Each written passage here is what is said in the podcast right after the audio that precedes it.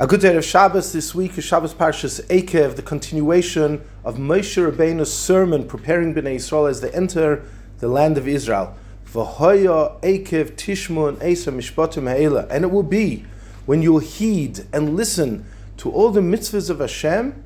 So when you enter the land, you will be rewarded and you will flourish. Baruch. When you see the word V'hoya, the Medrash points out, Ein v'haya lelashon simcha. When you see v'haya, it means simcha, joy.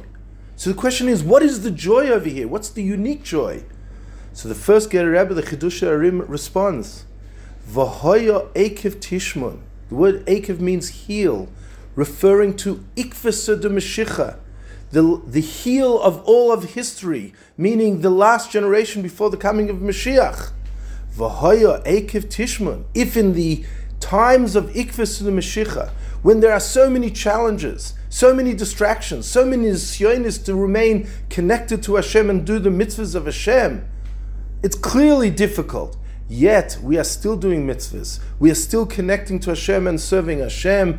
V'hoya. This is a tremendous, tremendous joy for Hashem. This is embraced by Hashem. Every mitzvah, every act of a connection to Hashem is loved, appreciated, and brings tremendous joy. And perhaps this continues with the words of the Tzemach Tzedek, which the Rebbe brings down in a mimer. V'hoya ekiv tishmun. Read the words as a promise. V'hoya, and it will be ekiv in the time before the coming of Mashiach. Tishmun, we will listen, do tshuva, and every act will be so appreciated. This itself will bring the geula shalema and will truly enter the land of Israel, Kabetz Nidchei Yisrael, together with Mashiach and the Geula Shlema.